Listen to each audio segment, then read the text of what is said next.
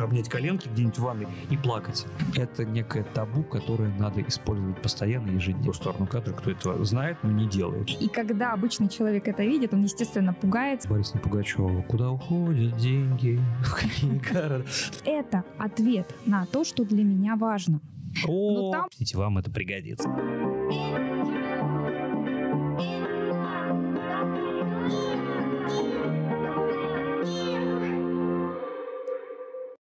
Ну что ж, всем привет. Это подкаст о книгах Инвестории. С вами Сергей Краснов. Что мы делаем в этом подкасте? В этом подкасте мы обсуждаем советы известных людей с громкими именами. Финансовые и инвестиционные советы. Естественно, я говорю о людях уровня Джона Богла, Эдвина Лефевра и, конечно, буду Шефера с а, Робертом Киосаки. И также а, пытаемся мы с приглашенными экспертами разобраться, до сих пор ли советы, которые они писали на книгах, а, на страницах своей книги, актуальны, или, может быть, стоит прислушаться к советам каких-то других людей или каким-то образом их трансформировать.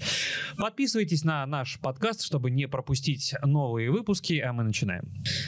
Итак, э, сегодня новую книгу не скажу пока какую, буду обсуждать с инвестором Юлией Чиндиной. Юлия, приветствую тебя, здравствуй. Привет. Слушай, ну расскажи немножко о себе, когда ты вошла в инвестирование, вообще какие у тебя регалии, какие у тебя достижения? Ну, я финансовый консультант, эксперт по личным финансам. А, Сама инвестирую с 2009 года. Ну, у меня большой послужной список. Я почти 20 лет работаю в финансовой сфере, в банках, в инвестиционной компании, в страховой компании. И большую часть времени а, я занимаюсь а, как раз обучением и темой финансового просвещения. Скажи, пожалуйста, Юль, а вот ты как пассивный инвестор, много ли прочла книг по инвестированию известных людей, в том числе и тех э, авторах тех фамилий, которые я уже сегодня называл? Ну, естественно, это разумный инвестор, это Мгм. классика. А, Очень много книг, а, ну, все-таки большую часть я читала, книг, связанных именно с личным финансовым планированием. Но О, там просто какая-то доля, да, всегда посвящена инвестициям. Вот хорошо, что ты об этом заговорила, потому что сегодня мы будем обсуждать вот эту книгу. Давай поговорим о твоих доходах и расходах. Э, Автор Карл Ричардс. Э, Вот благодаря этой книге, как я понял, можно пройти путь от э, зачатков разума инвестора, да, от осознания прежде всего своих потребностей до реальных шагов в инвестициях. Ты можешь согласиться с вот такой краткой формулировкой аннотации этой книги? Ну, в общем-то, да, потому что человек, который будет искать, что почитать, он, скорее всего, будет искать что-то, с- с где в названии есть инвестиции. И первый вопрос, который интересует, куда инвестировать. Здесь автор нас возвращает, наверное, на два шага назад, чтобы сначала поговорить о том, а зачем вам, собственно, деньги, да, зачем вам инвестировать.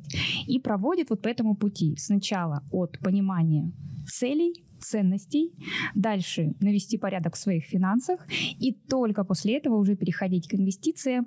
Четвертый шаг – инвестировать регулярно. Да, вот, вот тут он очень много еще говорит про дисциплину в инвестициях. Безусловно, и на этом мы тоже остановимся. Вот, кстати, в описании э, лежит ссылочка на подборку книг, которая будет полезна всем, кто хочет разобраться в инвестировании, который хочет разобраться в личных финансах. Обязательно зайдите, обязательно э, выберите в том порядке, в котором вам нужно, и обязательно прочтите, вам это пригодится. У каждого из нас э, есть мечты, планы, цели, есть какие-то предположения. И вот э, именно для того, чтобы целей достичь, нам нужен, а, как говорит автор, план, нам нужен ведение бюджета, ну и инвестиции. Собственно, об этом книга, давай э, ее, наверное, Юль, начнем э, обсуждать. Вот э, Карл Ричардс пишет, что Суть его книги – это поиск ответов, но сразу говорит, что ответов универсальных и формул нет, и у каждого, кто эту книгу прочтет, будет свой собственный уникальный ответ, потому что и вопросы, честно говоря, а, которые читатели будут задавать, они также уникальны. Ты согласна Здесь с он этим? прав, да, здесь он прав. Нет одинаковых финансовых планов, потому что у всех у нас разные цели и разные ценности. И вот здесь как раз а, автор начинает а, любую свою консультацию, ну и свой подход в книге с вопроса «А зачем?». Вот, да. Зачем вам деньги? Зачем вам инвестировать? И когда мы отвечаем на этот вопрос, тут есть еще такой прием, когда мы несколько раз себе задаем этот вопрос, зачем, зачем, зачем, и в итоге мы можем прийти к глубинным ценностям. А все мы разные, у всех у нас разные ценности, соответственно, одинакового ответа на этот вопрос не будет. Ну, ты очень хорошо сказала. А вопрос зачем? То есть, если ты собираешься инвестировать, если ты пытаешься добиться каких-то финансовых успехов, зачем ты это делаешь? Вот этот вопрос зачем, почему книга, и, по моему мнению, еще психологическая, этот вопрос зачем нужно задавать себе всегда. А давайте поедем летом в Анапу. Есть ответ на вопрос зачем? Четкий ответ. Тогда надо делать. Если, ну, все так делают, Галка вон с третьего этажа тоже поехала, ей понравилось, давай мы поедем это нет сразу. Вот согласись, и в инвестировании да. ведь то же самое э, достижение финансовой независимости. Да, потому что клиенты приходят к консультанту, они приходят, а куда да, вложить, куда инвестировать? И грамотный консультант вот сначала задаст вопрос, а какие у вас цели, а зачем, собственно, вам инвестировать? И задав тысячу вопросов, как говорит автор в книге, только через тысячу вопросов появляется какая-то стратегия инвестирования и уже конкретный ответ на вопрос, а куда вложить свои деньги. Там есть очень интересный нюанс, но давай мы сейчас перейдем, а, собственно, к тезисам, которые я себе выписывал. Да, и э, книга пошла очень хорошо. Знаешь, вот я начинаю легко ее открываю, читается, начинаю читать. Да. Читается, кстати, очень легко. И это я правда. Я три часа прочитала. И я начинаю читать, и я же не просто ее читаю как художественную литературу для того, чтобы развлечься. Я mm-hmm. обдумываю, и вот я читаю. Да, вот буквально, знаешь, начинаю хорошо пошло, и сразу же я подорвался на мини. Вот цитата. А, написать финансовый план так сложно, сказал некто. Придется идти к юристу, а, к финансовому консультанту, решать, каковы мои цели на всю жизнь, чтобы выяснить, чего стоит достойная старость. Судя по всему, к 65 годам нужно накопить почти 8 миллионов долларов, иначе готовься перебиваться собачьими консервами. Вот после этих строк, Юль, мне Хочется захотелось закрыть, книжку да? закрыть, выбросить ее вообще нафиг, схватиться вот так вот за голову, а еще лучше обнять коленки где-нибудь в ванной и плакать. Мне 47 ну, что тебе, что лет. тебя напугало? Сумма? 47 лет. Понимаешь, я за 18 лет должен 8 миллионов долларов да. Заработать, чтобы не есть собачьи консервы ну, на пенсии. Давай сделаем все-таки скидку, что эта книга написана американским автором для американских читателей. Да пусть Здесь даже это просто... будет 8 миллионов рублей, которые должны у меня просто лежать в загашнике для того, чтобы не есть собачьи консервы, там, а, я уж не буду говорить сейчас какие-то там, или кошачьи. Но mm-hmm. это для российского пенсионера даже сегодня огромная сумма. Что будет через 18-20 лет? Ну да, да, да. с учетом ну, инфляции сумма должна вырасти.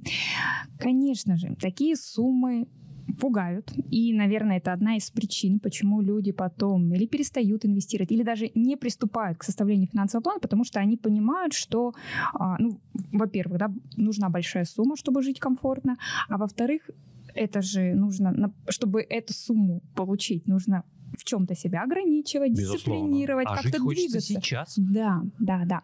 Ну, здесь автор нам сразу, да, там с первых страниц говорит, что придется столкнуться с разочарованием, потому что всех наших финансовых целей мы не сможем достичь.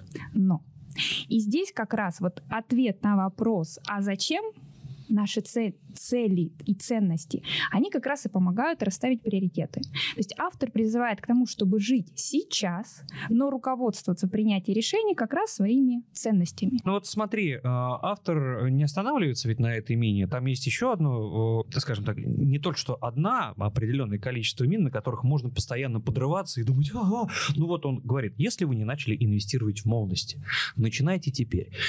У меня сразу возникает мысль, а во сколько же мне нужно было начать, чтобы сейчас не хвататься за голову? Ну, то есть вот во сколько лет начинать инвестировать? В 10? В 12? Учиться. В этом возрасте уже можно начинать. А, ну или Чем через раньше... брокерский счет своих родителей. Конечно. Можно конечно, уже начинать, да? Да, да, это хорошо. Если дети этим интересуются, уже они могут этому обучаться. Чем раньше, тем лучше. Ответ такой, да.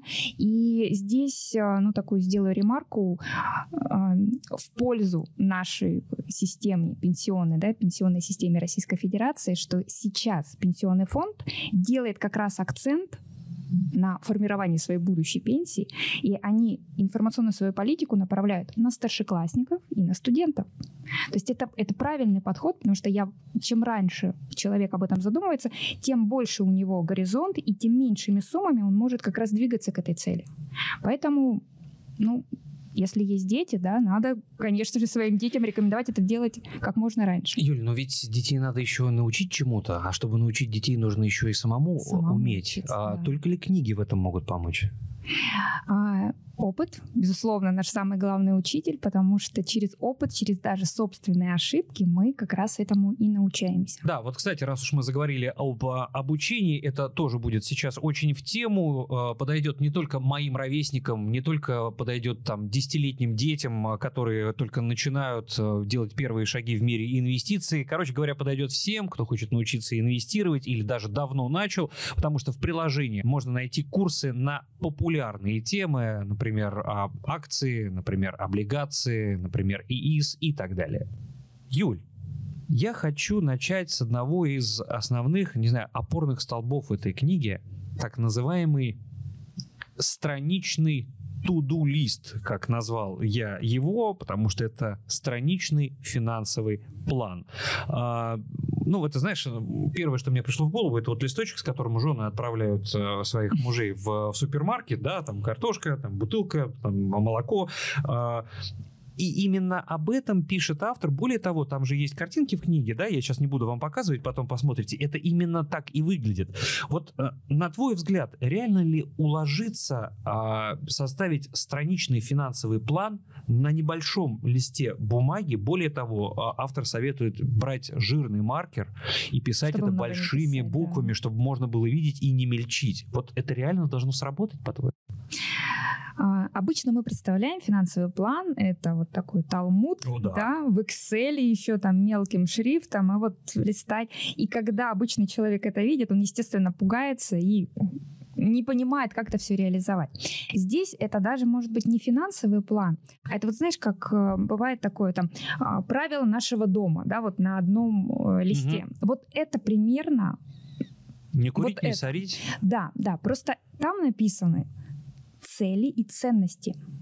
А, и каждый раз, когда семья, да, ну или человек принимает какое-то финансовое решение, он смотрит на этот лист.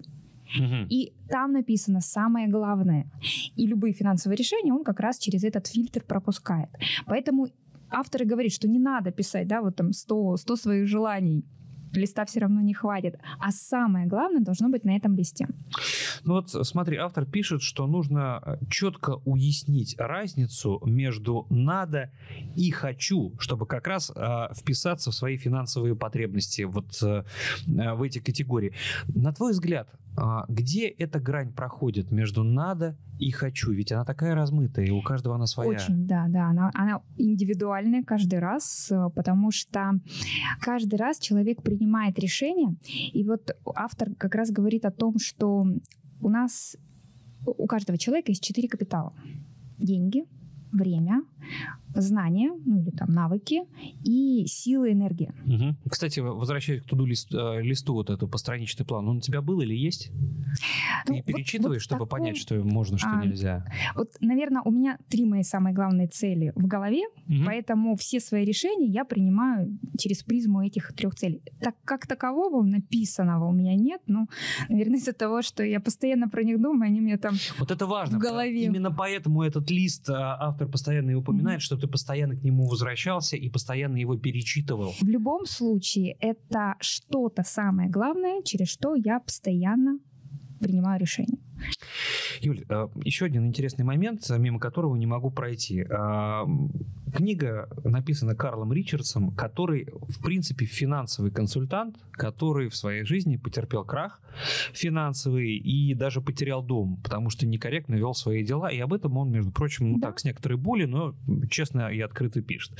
Не кажется ли тебе, что именно поэтому, прежде чем начать инвестировать, он активно советует э, рассчитаться со всеми долгами? То есть, не знаю, там, увидеть закладную, обмыть ее, то есть избавиться от ипотеки, закрыть все кредиты и только потом уже начинать, потому что он говорит о том, что все финансовые расчеты должны быть на приумножении прежде всего. Ну, здесь эм, я, наверное, соглашусь, что дорогие кредиты имеет смысл закрывать, потому что Ну, у нас очень много инвесторов, да, с э, потребительскими кредитами, с кредитными картами, там, под 30, под 40 процентов, которые там как-то еще пытаются инвестировать. Но если речь идет, например, об ипотеке, где значительно ниже процентная ставка, то там имеет смысл делать это параллельно с погашением кредита и параллельно инвестировать. Помимо тех а, подготовительных к инвестициям пунктов, которые мы с тобой обсудили, есть еще два. А, первый это бюджет, это безусловно, да, это даже просто не обсуждается. Автор пишет, а, вот цитирую, мы покупаем кучу ненужного, потому что нам так хочется в моменте, или мы забываем, что не можем себе этого позволить.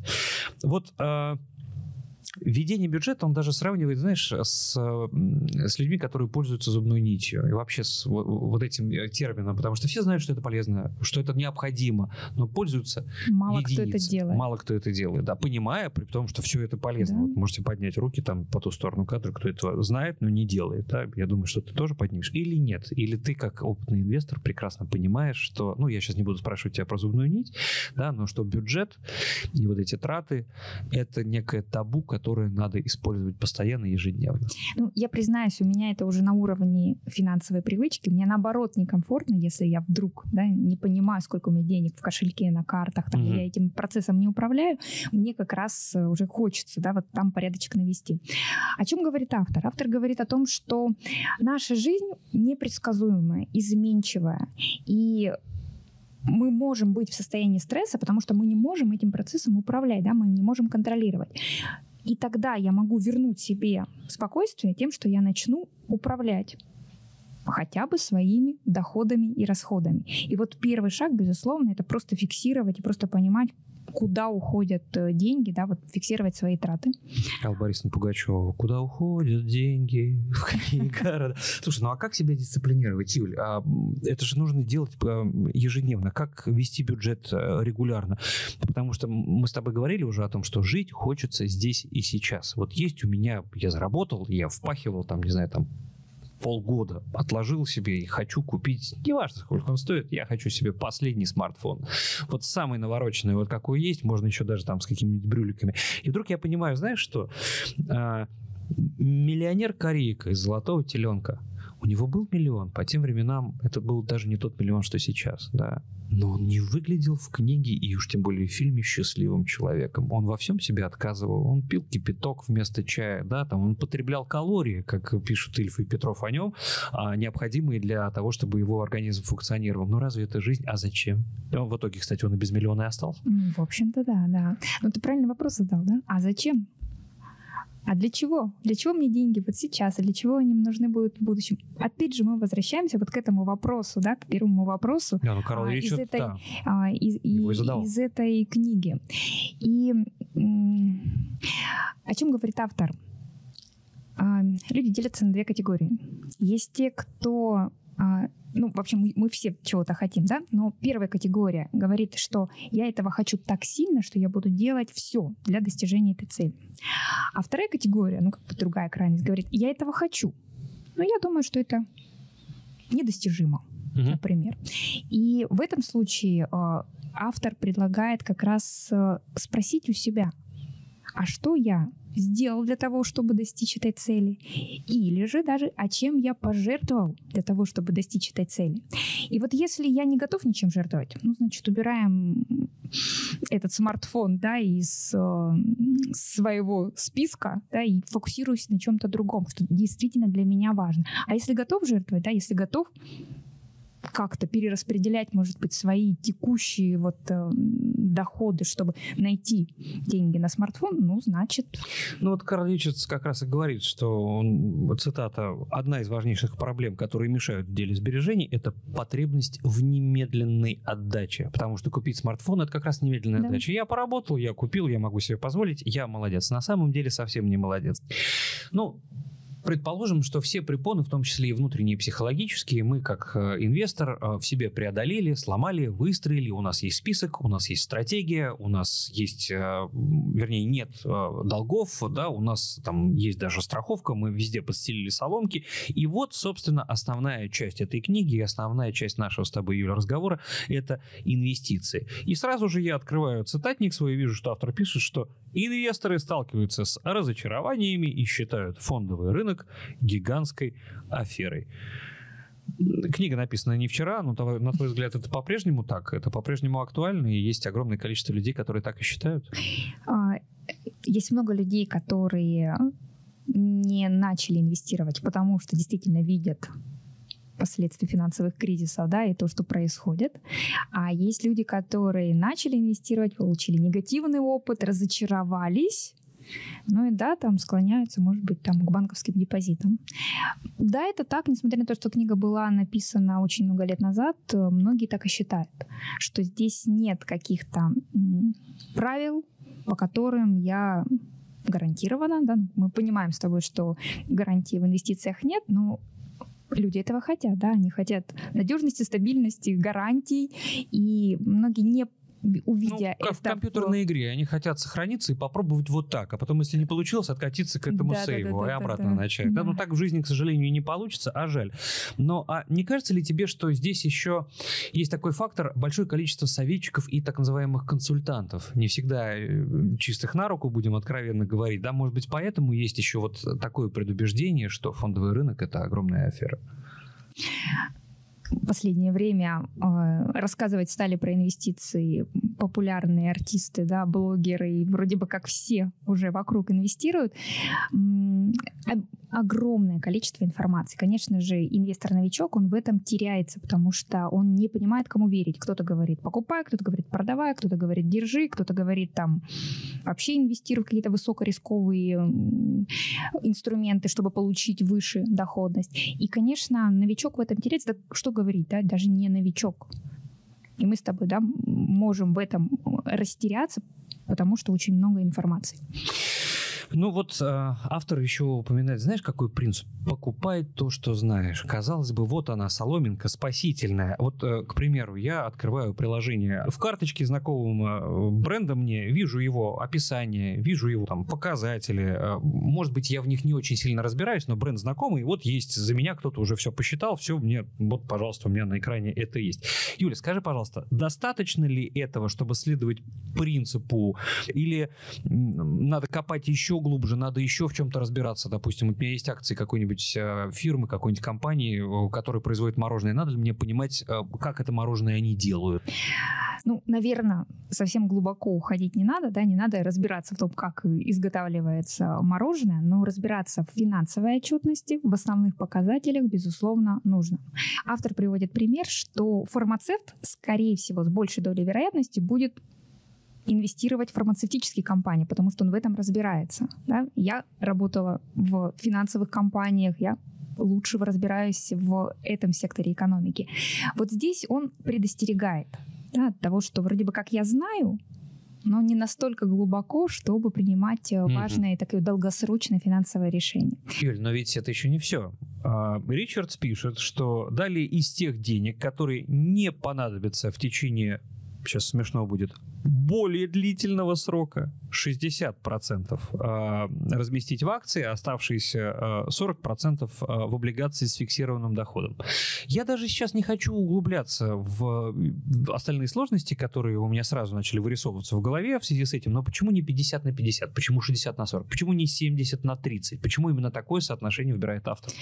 Автор делает э, пометку, что универсальных портфелей нет. То есть всегда это исходя из целей конкретного инвестора. Но если вы хотите от меня получить какую-то рекомендацию, говорит автор, то соотношение 60 на 40. 60 в акции, 40 в облигации. И он сам же отвечает на этот вопрос. Да, почему именно такое соотношение? Потому что, да, безусловно, есть какие-то стратегии, где есть другое распределение но их немного, да, лучше стратегии. Но очень много э, неудачных примеров, когда распределение было как раз в, в другую сторону, там 50 на 50, 30 на 70. Поэтому вот он и приводит такой классический, наверное, портфель 60 на 40. Я тоже запомню это. Ну вот э, скажи, не показалось ли тебе таким либо странным, либо отталкивающим, что в книге э, говорится много-много раз, что нет универсальных советов? Э, вот если универсальных советов нет, то а к кому обращаться за помощью, если никто не знает, как правильно? Ведь если ты делаешь какое-то предположение, выбираешь себе такую, такую стратегию, но боишься, приходишь к другому человеку, он тебя отговаривает, и в итоге ошибается он, а не ты и ты больше можешь в инвестиции не скоро вернуться после такого удара. Инвестор несет ответственность за принятые решения. И чтобы не посоветовал какой-то умный эксперт, консультант, все равно ответственность она на инвесторе. Поэтому, поэтому и важно разбираться в том, куда ты вкладываешь деньги и принимать эти решения осознанно возвращаясь к своим целям и ценностям. Даже после разговора с консультантом или каким-нибудь советчиком, который был ну, очень и очень успешен, по крайней мере, на протяжении последних там нескольких, а, ну, скажем так, месяцев. Твой вердикт, Юль, а, книгу читать? Книгу читать читать, потому что мы здесь эм, подходим к самому важному принятию решений, исходя из целей и ценностей. И очень важно. Вот мне прям, я себе как цитату записала, так. что инвестиции помогают высвободить самое главное — время. О, ты знаешь, э, у меня один знакомый, а, который любил повторять всегда одну очень важную фразу, которая въелась мне в голове так часто, но я повторял. Мы живем в такое уникальное время, а, что мы платим либо за знания, которых у нас нет, либо за время, которым мы не обладаем. И я сколько раз примерял вот эту фразу на любую ситуацию, которая происходит в моей жизни, и понимал, что он, черт возьми, прав. Так оно и есть. Если ты ну, не знаешь, как починить кран, который у тебя протек в ванной, ты зовешь да. сантехника, да, да у которого есть знания. Либо ты зовешь сантехника, даже если ты умеешь это делать, потому что ты устал, и у тебя нет на это ни малейшего времени. И так у нас практически во всем. А, я вот, знаешь, а, понял для себя одно. Может быть, это не самая верная стратегия, но мне больше всего зацепила фраза про то, что если вы хотите начать начать инвестировать, сначала избавьтесь от крупных долгов. Я сделаю поправку от дорогих. Ну что, по-твоему, дорогие долги? Давай объясним это нашим зрителям. Это потребительские кредиты, это кредитные карты, где все, что там, не знаю, а 15 плюс. Ну, ипотека, давай мы не будем брать, да, там скачки процентных ставок по ипотеке в последнее время. Ну, да, но, в принципе, если вот она все, уже есть. Если она есть, она, скорее всего, рефинансирована, да, или э, ее брали изначально под 10-12%, и ее берут, ну, обычно, да, там на 10, 20, 30 лет.